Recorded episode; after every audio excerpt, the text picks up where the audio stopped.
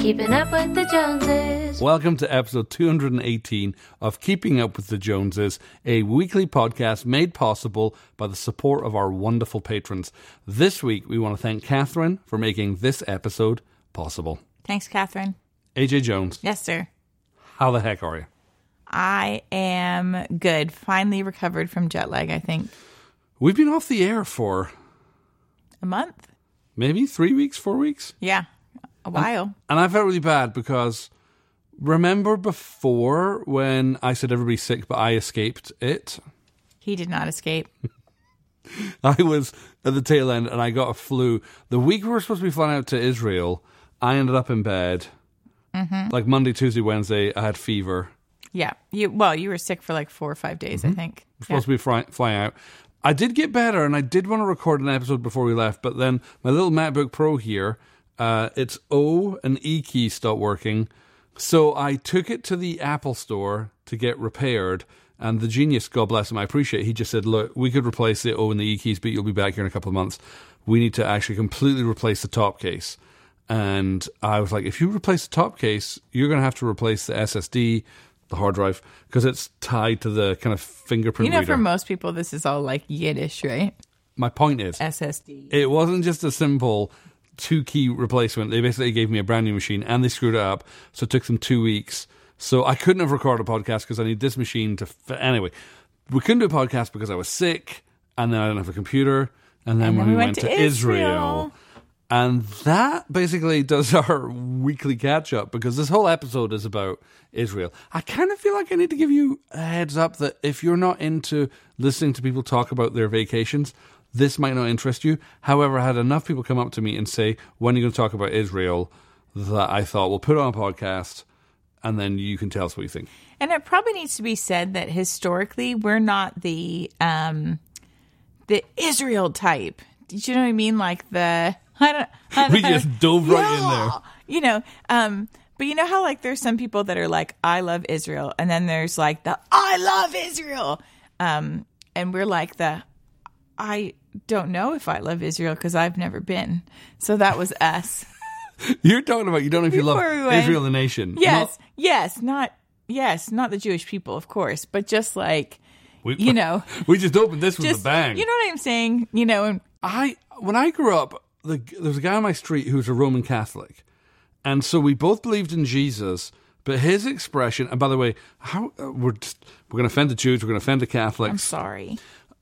Anyway, my friend he grew up as a Roman Catholic, and we both loved Jesus. But his expression of his love for Jesus looked nothing like my expression of my love for Jesus, and so I I I'm not going to try and speak for AJ because I'm not sure what she's trying to say. But for me, I've got lots of friends who like I've always wanted to go to Israel. I've always wanted to walk where Jesus walked, and for me, that was never me at all.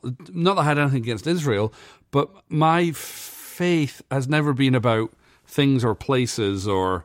So uh, while I was exceptionally grateful for a, a trip to Israel, uh, it's never been a burning desire. But for you, it was a life dream come true, wasn't it? You've always wanted to go to Israel. I've wanted to go for the last little while just because I've met enough people, mostly at Gray Center, that had a passion for it that I started to kind of catch something. But it wasn't until I had the dream that I was in Israel that I woke up totally confused because Tell I the people the dream. So I, well, I mean, the short version is I had this dream that I was uh, planning a year two alumni trip uh, in Israel, and I was in Israel in the dream, interviewing tour guides and coming up with like we'd do this and where would we go and all that kind of stuff.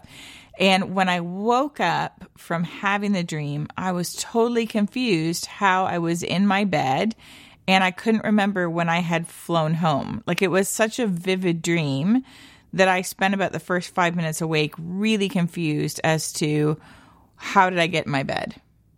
Um, and since having that dream, I started thinking, oh man, I really, really want to go to Israel. Like it, I felt like I was there, like I could smell it and taste it and see it. And now I want to go back. Right. Whereas I was like, oh, we're going to Israel.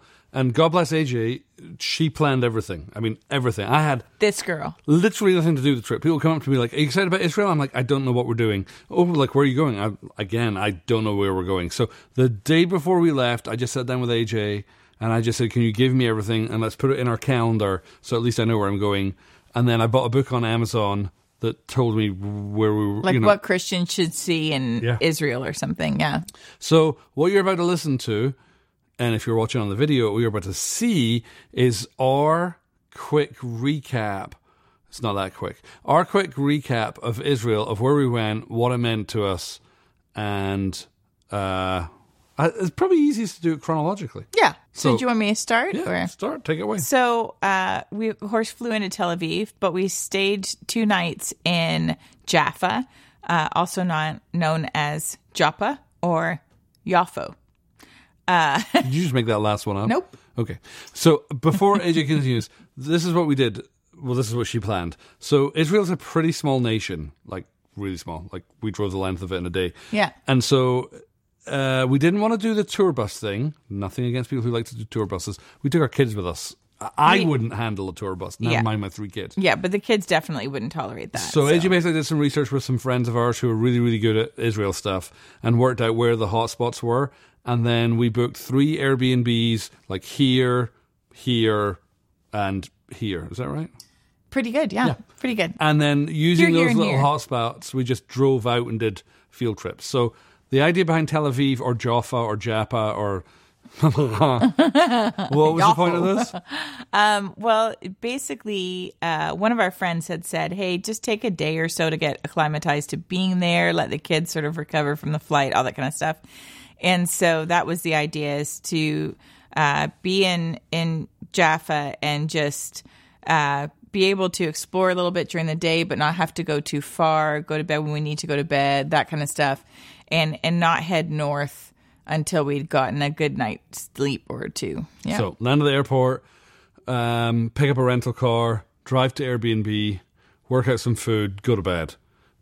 Next morning, wake up. I'm honestly not going to do day by day. I promise you. Wake up, go to the bakery, wander around. I haven't a clue what's in Joppa, so we're walking around, and I'm like, "Babe, where are we? And why are we here?" And we get to this photo. We walk down by the beach, and do you remember this little thing? Yeah, so this is this is actually the old port of Jaffa, which um, is where Solomon brought in the cedars of Lebanon to build the temple through this particular port, and also Jonah uh, got on a boat to escape God and went to Tarshish. Tarshish. So she tells him that, and I'm freaking out. And suddenly, the magic of Israel hits me. Again, by the way, I spent my childhood. This is my on Instagram. I was posting all my pictures. My sisters were like, "Oh my gosh, you've turned into mom." So as a child, my whole childhood, every summer, me and my three sisters would be dragged round Europe, which to Americans sounds glamorous. To people who live in Europe, it's not that glamorous, especially when you you know this six of you squashed in a Fiat Uno, you know, or a Fiat Panda, the smallest car. Anyway, I was dragged around Roman burial sites and uh, what those big amphitheaters, and so I hated it. And so I've never been one for history. You did history at university, so you love it. But when AJ tells me that, and I'm looking at the place where Jonah the prophet came and tried to rebel against God, I'm like, I'm here where he was. yeah, And something about that just freaked me out. And then we we uh, also got to walk through Old Jaffa, the old city of Jaffa, and uh, see Simon the Tanner's house. And so there was like there's a whole bunch of really cool things. I mean, we really didn't know where to go, so we did a lot of like backtracking and going forward and upping and downing stairs. And the, the kids were like, "Just So give me another popsicle, and I'll keep going." So yeah, it was, but it was really fun. It was an adventure. And no, the book that we picked up did a great job of differentiating between what is a traditional site and what is a historical site. The difference being a traditional site is thousands of years have passed. Traditionally, people have said this is where it is, but there's no archaeological or hysterical evidence or hysterical historical evidence to support this. But traditionally, this is where people think it is. Versus historical sites where we know to a certain degree of certainty that this was the actual place that this event in the scriptures happened. So Right. Simon the Tanner's house was a traditional spot, not a historical spot. Nevertheless, if you open up your Bible and you read about uh, Cornelius having his vision, and the Lord says, "Hey, go."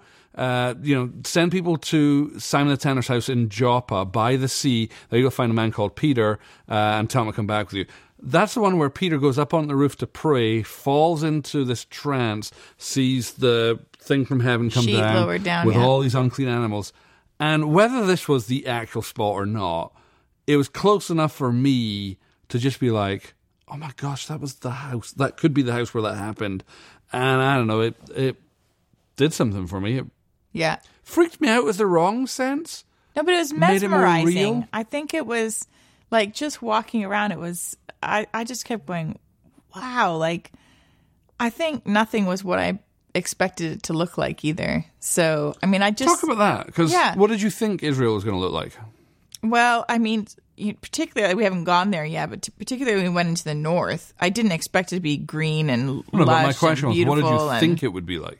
desert, Desert.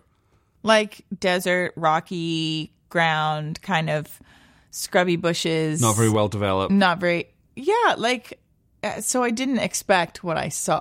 And what you saw was Um, well, you know, it's a mix of really old but well kept. You know, like the old part of of Jaffa or the or the old city well of Jerusalem. kept. Well, Nothing is symmetrical in Israel. well, There's there's but nothing they've even. kept that part well. I can get over that these there are these like thousand year old beautiful buildings and then someone just tacks on an air conditioning unit and doesn't bother to hide the cables. So it's a very kind of pragmatic yes. You know But the nation. doors, remember the doors were amazing. We Yeah. kept we kept stopping and looking at the doors like, wow. Not one door the same. Nope. So anyway, that was it was just cool to kind of hang out there, and you were a genius, or And whoever we- told you was a genius. We acclimated or We climatized. Yeah, and our luggage didn't come, so we we bought some Israeli uh, clothing. Mm-hmm. Yes. Very Oh, exciting. Yeah, we won't get into Israeli underwear. No. I So- did get into Israeli underwear. He did. and got a shock. But anyway, the next day or the day after, I forget when, we jump in a car and we head north to Galilee. But Okay, we but wait, stop. because we always talk on the podcast about food. Talk about the old man in the sea. That that first restaurant that we went to Yeah. in Jaffa. So we're staying at an Airbnb. We asked the guy, like, where do we need to eat? What do we need to see? And he says, you need to go to the Old Man of the Sea. And so we're like, okay. So it's a restaurant right. I mean, right in the old port. yeah, you sit at a table and you could throw a piece of bread and uh, there's the water. Yeah. So we sit down and it says, oh, you know, with your with your meal comes 20 salads. I'm thinking a choice of 20 salads. 20 salads, uh, like a big jar of lemonade. Lemonade, by the way, It's like the national drink or yeah, something. like as you get it tea everywhere. is to the south, lemonade is to Israel. but it's really good lemonade. Yeah. And so they bring out. I think we got a photo somewhere. I'll I'll show this photo of. They bring out these like mini saucers of right enough twenty different salads, all of them delicious. And when I say salads, some of them were hummus, ah, some of them were pickled falafels. Like there's oh. all kind. Oh, the falafels at that place were so good. pita bread, and then I ordered fish because I thought if you're at a restaurant by the sea, you should order fish. Yeah. wasn't prepared for the fact that it was just a whole fish. With like the head and the bones Everything, and everything. It's just, tossed on a fire and in front of me. I was like, I was hmm. happy in that moment. I did not order fish. Yeah. Mm-hmm. Anyway, the next day we drive to Galilee, but before we get to Galilee, we stop off at Caesarea. Caesarea. There's two Caesareas. There's Caesarea, Caesarea Philippi up in the north, and then there's Caesarea, I forget what it's called, Something with an M. beside the ocean. Yeah. And that was where Cornelius was, Yes. the aforementioned centurion. And so we drive to Caesarea, and the significant thing about Caesarea is Paul was jailed there for two years when he appeared uh, appealed to Felix, and he was jailed for two years. King Agrippa? I- don't know. Okay. I should have written it down. Wait, hang on, something here? I don't know. I just wrote down Paul in prison there for two years. We'll look it up. Okay. And but uh, that whole thing was the brainchild of Herod. Herod. Yeah. So much of what we saw that is still standing or that they've excavated was built by Herod. Herod the Great. He was the Herod that killed all the babies under two when Jesus was born. What I learned is this guy was plain psychopath, but a brilliant architect. Very insecure psychopath. Oh, just Yeah. not so, but a visionary and an astonishing architect. Yes. So Caesarea, uh, it has a uh, what do they call that? Hippodrome. It's the only hippodrome that they've uh, excavated. And a hippodrome is A hippodrome is where they would have raced chariots. It's like a long Giant U. oval kind of thing. And then they also have a huge amphitheater there that is. There's the uh, it's just amazing. I mean, it, you're sort of standing there going, uh, "Wow, it's huge." It made me think about the slaves who built it. It made me really sad. Oh. I was out of breath walking up it, never mind carrying stones to build it. I think what made me sad was more thinking about probably the Christians that were fed to lions and things like that. Sure, she outsadded me. Well, I did. I mean, I literally Not walked a competition. in. I walked in and I thought, oh, like this would have started being used for entertainment and uh, plays and ended up with a very different kind of Where Christians were fed to entertainment. lions for entertainment. So, anyway, what is this picture I'm looking at? that picture is still Caesarea. Uh, on the right there, where you can kind of see people and an outcropping. Uh, Herod built all of that, and that's where his palace would have stood, all the way out into the sea. That was a cool thing for me and kind of a grim sort of reality was you're looking at an egotistical maniac's vision for building you know i mean it's just this massive he created something out of nothing. And it was just this you know wonder of the world a, a big metropolitan hotspot and now it's nothing. And you see the hand of god everywhere we went we saw m- basically man's way of trying to accomplish something and god kind of like okay i mean i guess and then thousands of years later it's come to nothing Yeah. that was a repeating pattern that we spotted I mean, it it is an amazing site in terms of what they've been able to excavate is remarkable, and there's you know there's uh, really complete Roman baths. I mean, it's it's pretty impressive. Okay, a common theme that you're going to hear me talk about is The Legend of Zelda, which takes place in a fictional place called Hyrule. Yeah, They must have used like Roman ruins as because everywhere we went, me and the kids were just like, "Let's go hunting for Korok seeds." This, this is just like it, this place here. It does look like that. Yeah, but beautiful to go across, you know, to the Roman baths and look down, and you just see all the mosaics and thousands of years ago. Anyway, beautiful. What is this? Uh, this picture is of a aqueduct where they would feed water from the north of Israel down into Caesarea. So it actually ran. Plumbing for the nation. Yeah, it's it's at the very top of it. It's like a a V, and Isn't it a U? uh it's yeah it's yeah it's sort of like a VSU channel. More of a U-ish V. Oh, okay, UHV. Um, and apparently it's only like a one or two degree of a slant, so that the water always just kept running, which is, I mean, it's amazing. It apparently it ran for, th- I think, thirty to forty kilometers, and that's just a section of it. But uh, that's a pretty miraculous thing. And so we were down at Joppa, we drove up to Caesarea, and then kind of over and north to uh, Galilee. Mm-hmm. Talk about the Sea of Galilee. The Sea of Galilee is beautiful. It's not a sea, though, it's a lake. It's it's a lake. It's it's not big. I thought it was going to be bigger. It you can isn't. see across it. Yeah. And when you're looking across, you're actually looking at Jordan. So it's like, wow, you know. Um, it was super, super green. Uh, it was very calm. It was pretty calm every day we saw it. I have a picture where it doesn't look, it looks kind of more grey there. The day that we went out on a boat, there's somebody there called Daniel, and he takes you out on, a, on the boat, and then the, he just sings live worship out on the boat, which was pretty cool. I was kind of, I took a lot of drone footage. I'll show you some drone footage. So I was kind of more interested in making sure my drone didn't land in the Sea of Galilee. Uh, but it was a pretty cool experience. It was great. He uh, he's a believer, and uh, he's apparently the only believer that runs a boat uh, onto the Sea of Galilee. So it's like a worship boat, and then he sings in uh, Hebrew and in English, and you sing with him and stuff. And we had uh, communion out on the boat, and it it was great. It was it was I loved it. Again you're you're caught in like have my kids drowned? Are they overboard? Wait where's my drone? Wait what's happening? Okay we're doing communion. Wait this is where jesus you know walked on the water. There's so much stuff going on in your headspace where you're you're trying to be in the zone you're trying to appreciate the moment you're also trying to get a good video or a good photo.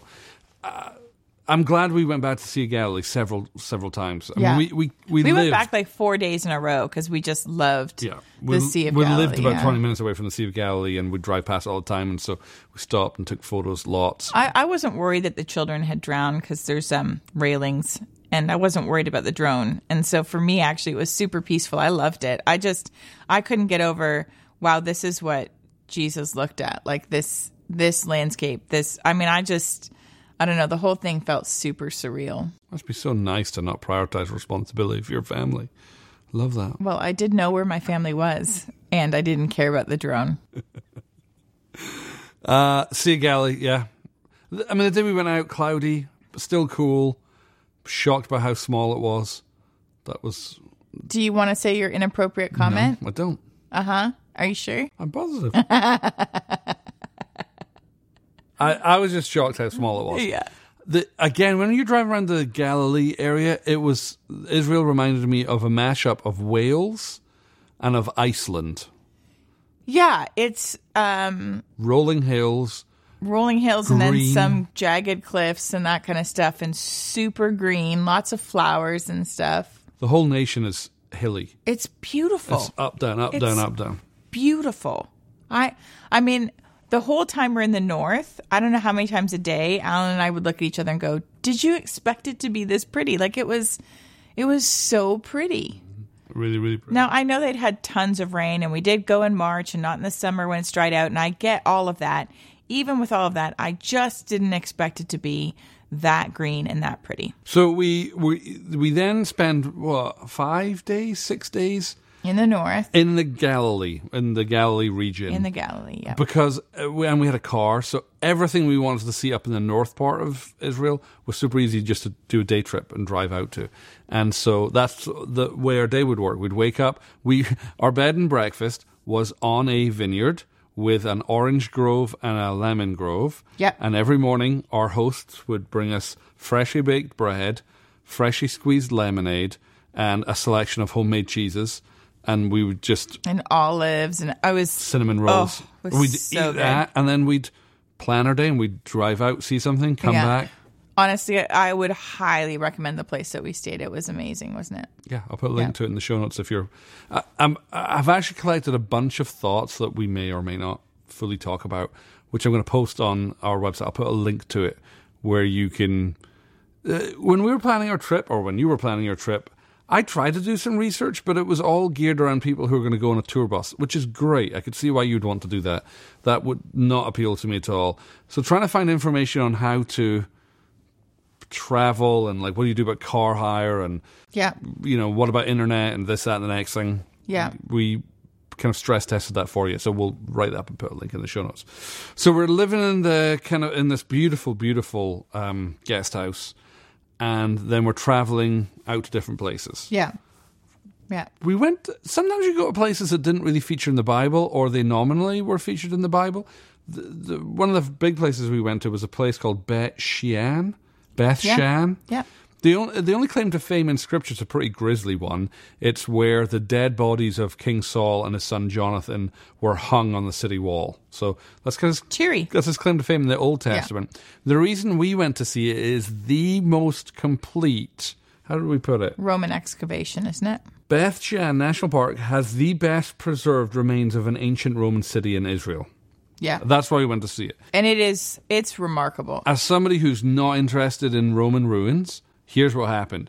You pay to get in, and you kind of walk through the visitor center, and it's all level ground, and then suddenly you get to the edge of a, not really a precipice, and suddenly in front of you is this v- valley, this vista of Roman ruins that are so complete it takes no imagination to see what it was like. And it was like going back in time. I was flabbergasted. I could not believe it. You're Yeah. you're standing in, and it would take you to kind of turn your whole body to take it all in. There's a big amphitheater. There's a big main uh, city s- square, a big main road. They would call the they call those main roads the Cardo, didn't they? Because there's there's one in in uh, old Oh, yeah. old Jerusalem as well, and it'd be where they uh, they would sell all their wares and have all their stores and all that kind of stuff. So it's it's remarkable. I would have liked to spend. There's the Cardo there. There it is. That's yeah, the that's the main street, and on the right you'd have, on the left you'd have these big pillars, and behind those big pillars would be the shops where everybody would go to. This was the big amphitheater. Just to give you an idea, that's. Do you see that green mound in the background there? You can't if you're listening to this, but if you're watching the video, you can. That big green mound. Remember in the Old Testament, the Bible would talk about the high places. That was the high places where people would go and make their pagan sacrifices. We walked all the way up that. Yeah, and there's ruins up there as well. Yeah, it's Uh, yeah, as well as a Egyptian governor's house from when uh, the area was taken over by Egypt. So there's lots of really cool stuff. There's also mosaic flooring that they found uh, that you can see like ancient mosaic flooring. It's there, you know. Right. It's it's The other- remarkable. the other reason we went to see it was it gave you a understanding of what the gospel faced. So Beth Shan was the lead city of the De- Decapolis, which was the 10 most influential Roman cities of the time. So here you've got some fishermen with a revelation of the Messiah, and they're bringing that message into these Roman cities who are affluent, who've got everything. They've already got pagan gods. yeah, they're designed to intimidate, aren't they? Oh, like designed you, to you know, walking in, and then here's these uneducated fishermen coming going, in and "Hey, saying, "I got, got the an idea." answer." Yeah, And so it's amazing, just in natural terms, it's amazing that the gospel flourished in an environment like that. yeah, Um, that, that, that was really worth, yeah. It was. see. I loved it. even though it didn't have really much biblical. Yeah. It just gave you a great perspective on what it must have felt like.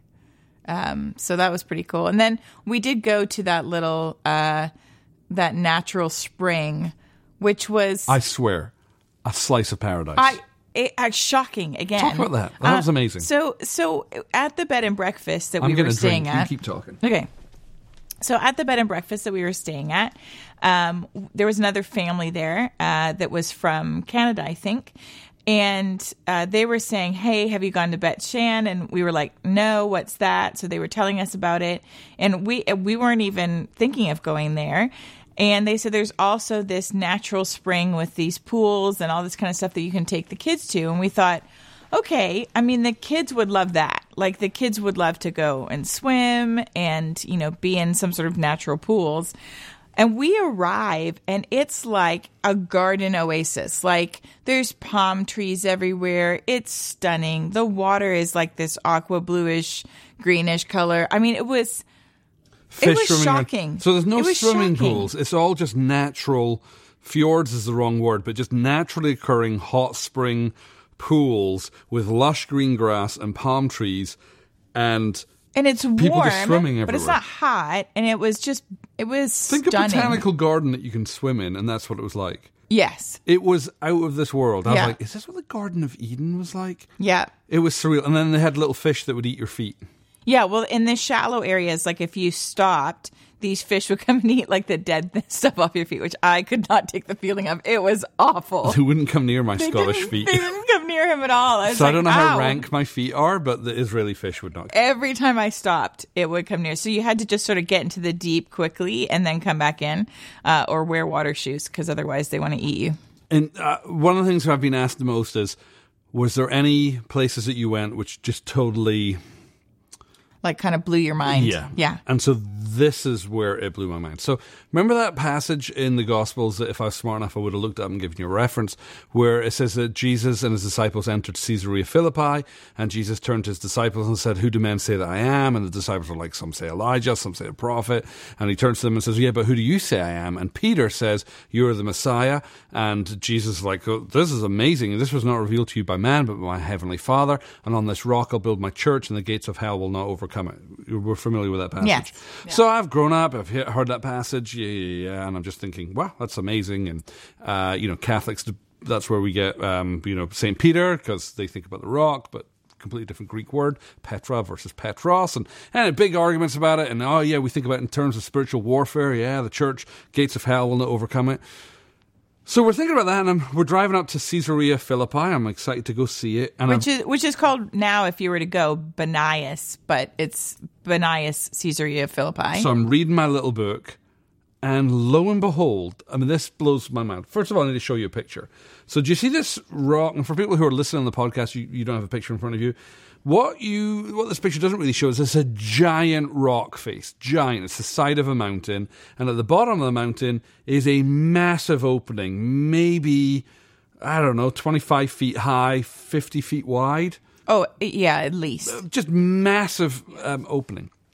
That opening has always been known as the gates of Hades or the gates of hell, and it's where pagans would go make their offerings to Pan, the the the god. Yeah, they throw The children in there and see if they floated and all kinds of cheery things. Okay, so that was known as the gates of hell, and in Jesus' time, what you're looking at here is just basically an open formation with still water. But in Jesus' time, there was 1,500 gallons per minute Sec- or per second water flowing out. There's just this huge torrent of water This coming out. This huge, powerful thing coming out of gaping this dark hole in this big rock that everybody in the region knew was the gates of hell. And so he's in this region where everybody knows the gates of hell, and he's talking to them. And when Peter makes his declaration of who Jesus is, he's like, Yeah, that revelation is amazing. And on that rock, and he's standing in front of, one might imagine, this massive rock face. And and you get an idea of the, the size, the immovable nature of this rock. It's a mountain. That's the strength of this revelation. It's steadfast. It's not going anywhere. And he says, and uh, even the gates of hell will not overcome it. And I'm just imagining the disciples looking at this torrent of water that could not be capped up, that could not be stopped. And Jesus is using that as a teaching illustration to say, yeah, even the gates of hell will not overcome it. Yeah, they were saying that the pagans and the people of the day were fascinated uh, by the amount of water that they. There's no place else that this sort of phenomenon was happening, and so it was almost like magical, otherworldly kind of thing. And They he's saying, genuinely thought it was the gates to the, yeah, the, the this, netherworld. This powerful thing that you're looking at, even it's not going to prevail against. You know, it's just like what's interesting is in the years since Jesus and his disciples were there, due to tectonic shifts, all of that water just dropped below, and now the water comes out as a waterfall underneath the ground, Nice and which you could see. And this, you're just looking at a dead, stagnant pool. So Nothing impressive. The gate of hell is just It's been this shut kind of like nullified, musty, dead Yeah. water. Yeah. And I just thought that wasn't That's lost on awesome. me either. So Yeah. it got me thinking, how much else in the Gospels have I interpreted just as I've, I've added my own like kind of like Western overlay to what God was talking about when Jesus and his disciples were probably talking about very practical, literal things right in front of them. So for me, that was Yeah, uh, it was both astonishing and yeah. scary because it was a pagan ritual site, and you can see little altars all over the place. To yeah, the pan god. it doesn't and- feel great there. It feels then we also went up into the Golan Heights. I don't have any pictures of this. We went well. This see- is in the Golan Heights, um, technically. But we went up to Nimrod's fortress. Yes, we did. Yeah, Nothing to do with the Bible, but just a really, really cool really ruin. cool fortress. Did look a lot like Zelda. Lots of like dungeons and things that you can still walk through. It's it's a Iron Age, you know, medieval fortress, and it's pretty impressive actually, as as uh, remain you know ruins go. Yeah, After we visited that on our way home, we realized we nearly drove into Syria, which Yep. uh, Good. wouldn't have been Yeah. good. I mean, I, I don't think you could accidentally drive into Syria. Given I'm pretty sure they'd stop us, but we were we were really like close. probably could have thrown stones into it, maybe. Okay, Nazareth. When when Mary was expecting Jesus, Nazareth was a town of about 500 people. Well, I think he said 400. Nazareth, at the time of uh, Mary's, you know, pregnancy, was a town of about 400 people. Point being, really small. Everybody knew everybody. Uh, kind of awkward that she's pregnant out of wedlock. So we thought we'd go to Nazareth. Yeah. I, Nazareth Well, Nazareth now is quite a big city, and it's and bustling. It's, it's bustling. Um, you know, bless them, but the Israeli drivers are, wow. I mean, crazy and it makes Italy and Brazil look calm. sedate.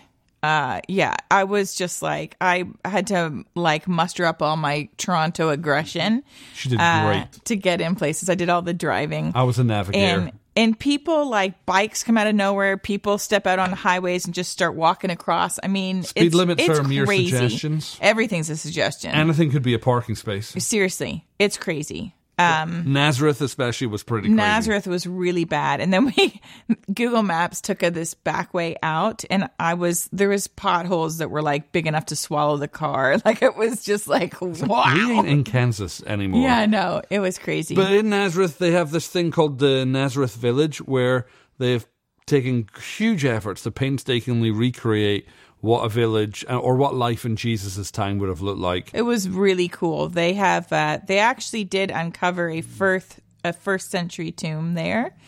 And so you can go in one and see what it's like. I went in, that was really cool. Yeah, Nazareth Village has the only reconstruction of what a synagogue would have looked like at the time of Jesus, and they've they've recreated everything uh, down to the lime paint and all, and all that kind of stuff. And uh, it it was like I got super emotional sitting in there, just like being like, wow, like this this is the kind of environment he would have stood up and he would have, you know, taught and he would have challenged. He would have said the things that he said. Anyway, I was I was uh, I loved it. I have I have some pictures of that that we could um, put up. Yep.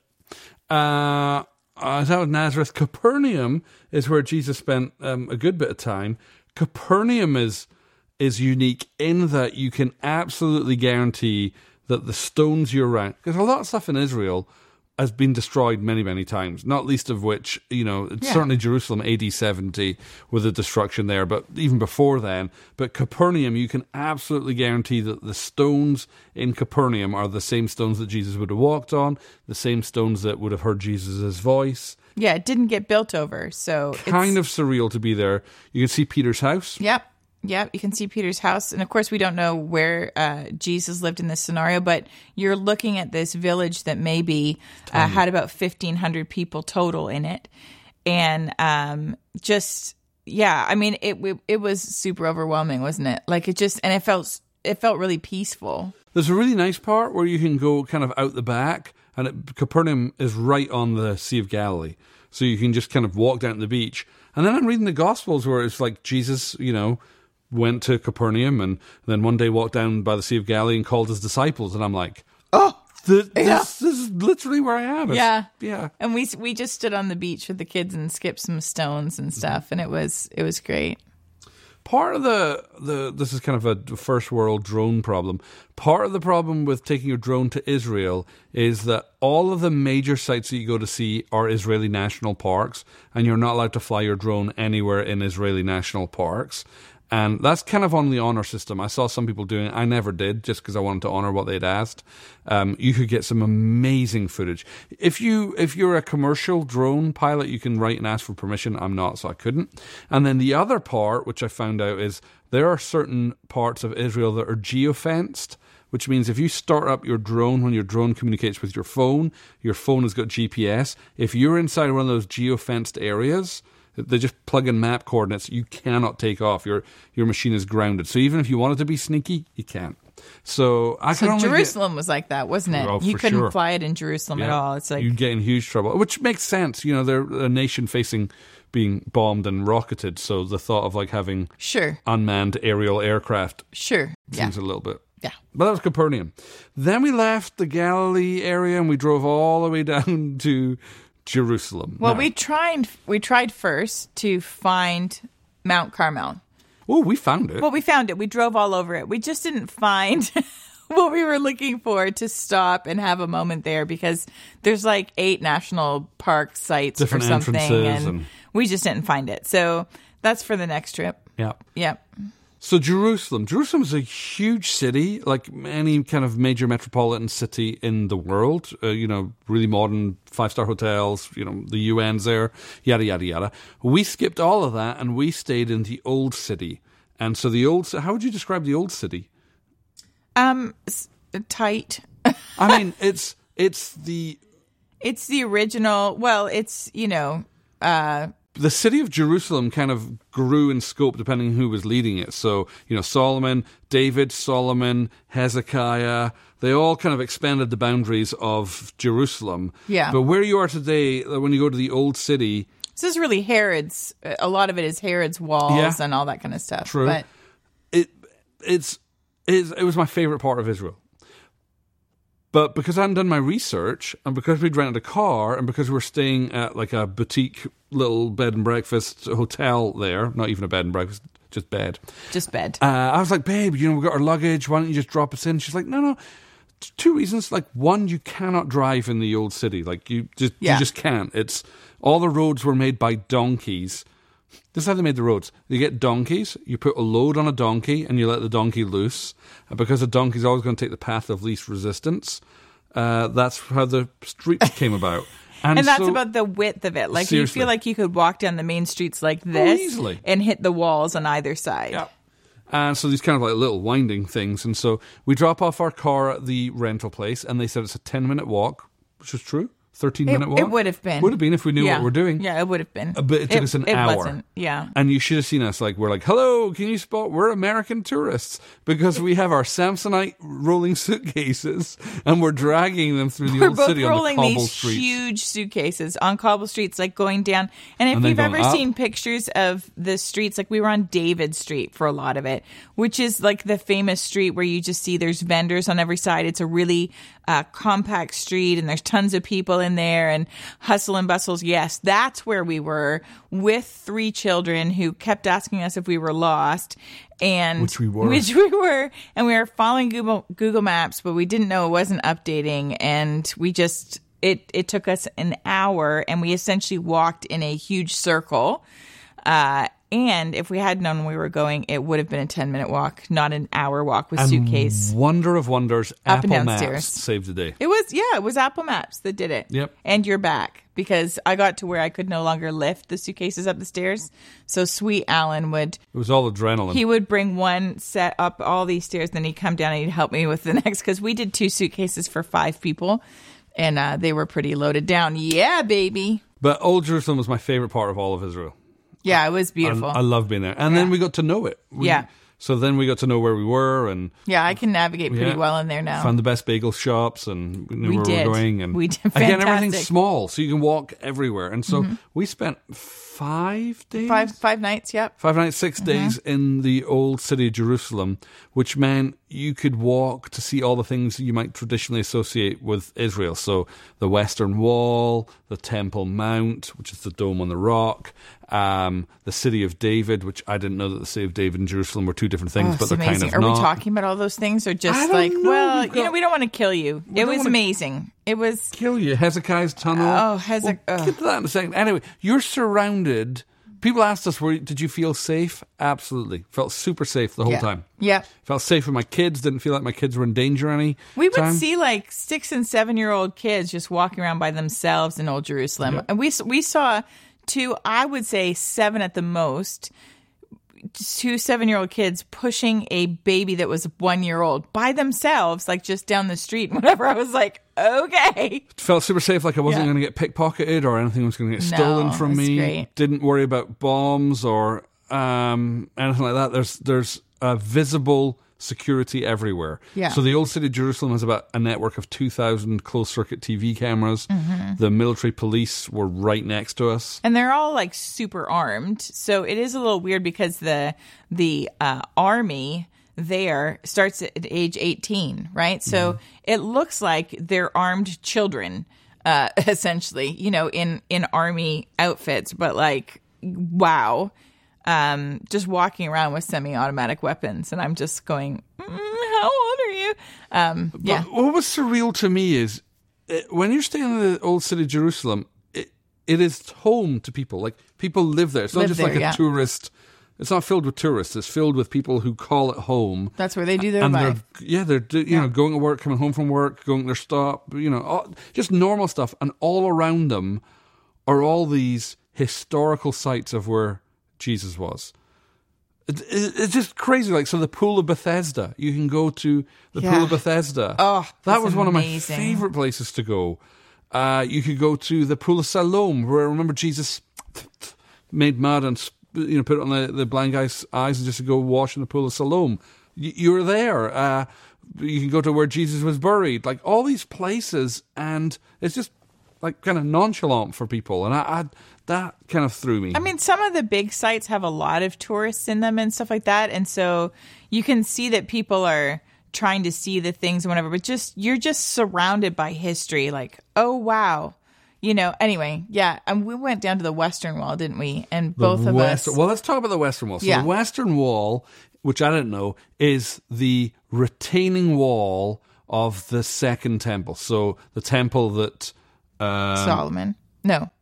Yes, the Solomon, Solomon built. and King Herod extended. So to curry favor with the people, he again in a marvelous feat of engineering, he extended, and then the temple was destroyed in AD 70 when the Romans overthrew, and Jesus prophesied that. But the Western Wall is is pretty much all that remains Of that original of, of that original temple, and it's where the Jewish people believe that God's presence has never departed. All right, and so you know us, we love the presence of God, and you know you can see it from ages away. Again, because the whole city is hilly. As you approach it, you're I don't know a couple of stories above it, and you're kind of looking down on this huge plaza. It's filled with uh, people from all different faiths. You've got Catholics, you've got evangelicals, you've got Jewish people, you've got Muslims. Everybody's going there. It's a holy site for everybody to go to. And honestly, I'm kind of like, eh, I'm, you know, I want to go see it and maybe take some pictures. I'm kind of indifferent. I'm fully functional. I'm thinking you have to go through like airport security. The men and the women split up. Um, It's it's just it's a lot of energy, chaos going on, and you know, you know, I, I'm a grace center. I feel the presence of God all the time. So uh, that sounds haughty. It wasn't haughty in my heart. I was just thinking, sure, we'll go, you know, but it's like everything else. I'll go, you know, get a photo, get a t shirt maybe. So we get through security, and as soon as I step onto the, the, the land of the Western Wall, that kind of plaza, I just pff, burst into tears. And I'm like, I'm overcome with, and I wouldn't even say I was overcome with the presence of God. I was just overcome with emotion. I went from, where are my kids? Where's my camera? Okay, what time is it? When are we going to do lunch to, and I'm just standing there weeping. And I look over at AJ, and, and I'm crying. and she's doing yeah, and. I mean, when I went up to the wall, uh, it, you know, that happened again. I just put my hand on the wall, and I just, I, I could feel the presence of God. It was, it was lovely. I mean, you could feel it in the city in general, really, but um, just the amount of faith that you could feel in that little place. And it needs to be said too that with the Western Wall, or what what we would have called the Wailing Wall before, um, the Muslims aren't owning that section there. Like you're, you didn't really see Muslim believers in there. It was just you know Christians and Jewish believers. They they were up on the Temple Mount, but they weren't down against the wall. men and women have to be split up. And mm-hmm. so, yeah, it was you know, Will. You'd asked somebody. I think it was Will on my Instagram was like, "Hey, what did you feel there?" I I felt the like you said. I felt the Holy Spirit a lot of places in mm-hmm. Israel, but I really felt very very moved Yeah. on uh, when when I was there. I would have mm-hmm. loved to have gone back, and we could have. I mean, it was like a stone's throw from our hotel. Yeah, yeah, we could have. It's, Really- it's the stairs. the kids, poor poor Tia. At one point, she said, "You know, if anybody's going to Israel and they don't know what it's like, they need to know there's so many stairs, just lots and lots of stairs." To put it in perspective, we yeah. walked 63 miles and 250 stories. Yeah, Like we went up or down 250 stories. Yeah, It's and they- so much. the kids did great. Um, but yeah, tons of stairs, lots of up and down. We we did see what we thought was the beautiful gates. Yes, Um, that's on the kind of other side of the western wall. yeah. which When is we when we went to the city of David, uh, you could go up to a lookout point on there and look towards the temple and uh, see what they believe is the the beautiful gate. where you know Peter and John went to pray, Yeah. and then met a lay man on his way, Yeah. and, And he the, asked for alms. the this this city of David is amazing. Yeah, Um, the excavation that's happening there, you can see parts of David and Solomon's uh, temple, uh, that or sorry, their dwelling. Yeah. Uh, David and Solomon's dwelling, and then this picture here, uh, this is uh, a corner of Nehemiah's wall. So that's actually the wall that Nehemiah rebuilt, uh, which that blew my mind as well. Like I was just like, "Say what?" um, it's it's it's pretty amazing. Um, we went down and went down through Hezekiah's tunnel, uh, which is another feat of engineering. Uh, I don't recommend going through Hezekiah's tunnel if you have ever in your life had a panic attack, if you don't like closed spaces, if you don't like the dark, if you don't want to be cold. and uh, if- wet. so uh, uh, MJ and Tia were sort of ahead of us, and MJ saw, you know, where you stepped down into it and went, "No, uh, we're out." And I was like, I'll I'll take him. I know it's disappointing that I, can't cou- go I couldn't that. see what they had seen, so all I saw was MJ turn around, like, "No, no, I'm not doing it." And I saw a sign that said you're about to enter a one-way tunnel with fast running water in darkness that lasts 40 minutes. If you get in, there is no turning around. And I was like, I'm out. I did not see this sign. I did not see this sign. So I went through the dry tunnels where there's no running water, and I'm I'm fairly broad, like I have wide-ish shoulders and a backpack, and there was places where I there's two or three places where I got stuck and had to wrestle through, and there was running electricity there. and you had light and stuff. Mm-hmm. So I end up going down in this tunnel. Abby really wants to go. Like I sort of when I got to the thing, I went, "Oh, I don't know that I need to do this because I I really don't like." Uh, closed spaces. It's a it's a thing. I don't like it. But Abby was like, "No, I want to go. I want to go." And I'm like, "Okay." And you know, I didn't think it would be okay to just leave her with the guide in case Abby had a moment. I didn't want her to not have her mom or her dad with her, you know. So I stepped down first, Abby behind me, our, our guide with us, Sarah, who was amazing. And uh, giddy up. It was it was dark. It was tight. At times I was crouched almost like all the way over. And uh, we we did that tunnel in under 20 minutes. I was like, giddy, giddy, giddy, giddy, giddy, giddy. you know, Our tour guide was like, I've never done it so quickly. the tour guide at one point I was like, "So, uh, Sarah, how do you think we're doing? Do you think we're almost done?" And I'm literally having I'm praying in tongues, and I've I've never felt like this panicked before. I thought I cannot have a panic attack. My daughter is behind me, but I'm about to lose my lunch. Like I am I'm totally panicking here, and I'm just like walking as fast as I can. Anyway, she I said, "Do you think we're about halfway?" And she goes, "Well, we probably are. I've never done it this fast before." So it was kind of fun. I was really happy to come out the other side, and I don't believe I'll ever do it again. Um, lastly, and we're we're kind of skipping. If you want to know more, you can like reach out, ask us. But lastly, we we did a day trip out of the old city to go down to the Dead Sea. Yeah. which was spectacular. Yeah. spectacular. It Amazing. is this beautiful. I mean, look at it. It's beautiful, lush, in the middle of a desert, Again, I didn't expect the Dead Sea to be that color. or that beautiful. No.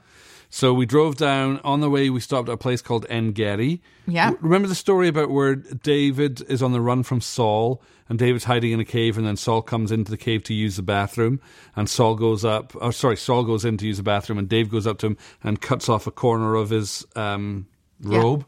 That was in that area there, In Engedi, yeah. and that was that was stunning. Yeah, David hid out there. It's it's funny actually because going there, you could understand how he could have hid out there. There are little animals and goats and things like that that he could have, you know, eaten or whatever. There's Fresh fresh, running running water.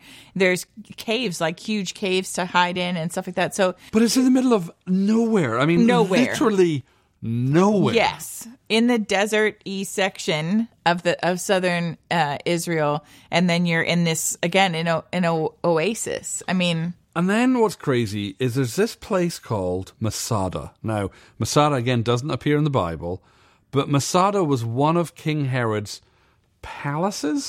it's where they believe Herod was when he heard about Jesus. It is hard to wrap your head around the sheer audacity and genius and execution willpower to pull this off. Yeah, Uh, it is in the middle of the desert. There is this huge, flat topped mountain yeah. that's what? How many feet up? It's like Oh, 1,400 I have no feet up. I, you, And he decides to build a palace, not just a, but a luxurious palace with uh, swimming oh, pools. there's a southern palace and a northern palace. Yeah, and northern some palace nobody got to baths see. It was just and- his house. Yeah, I mean, just like but he lived in luxury. crazy. But to get up it, the, like the path, which we could have had the option, but we went, no, thank you, we'll take a cable car. it's called the Snake Path.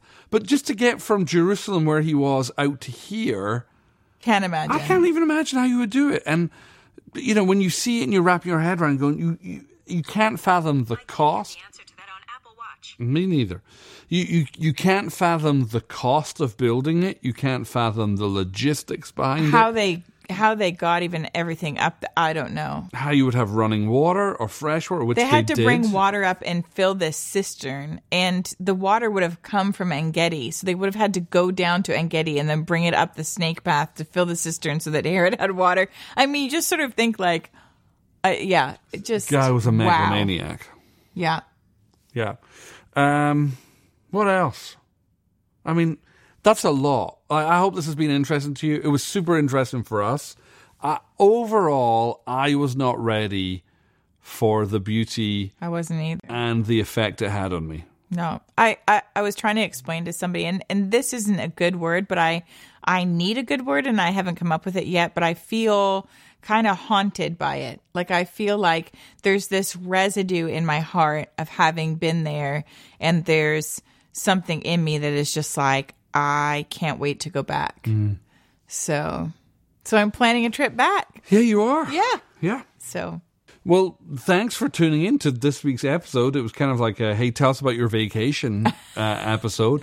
if you want to see the video that this uh, episode was taken from, and if you want to watch uh, the, some of the video footage from our trip, if you want to see the photos that we're talking about, you can easily do that by becoming one of our patrons. Patrons are just listeners like you who've decided that they want to support the show from as little as a couple of dollars an episode, actually a dollar an episode.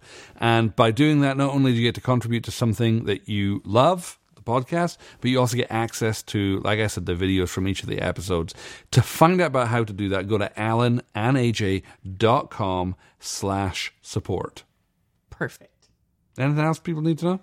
I don't think so. I hope you have a wonderful week, and we will see you again soon. Yeah. Thanks for tuning in. God bless.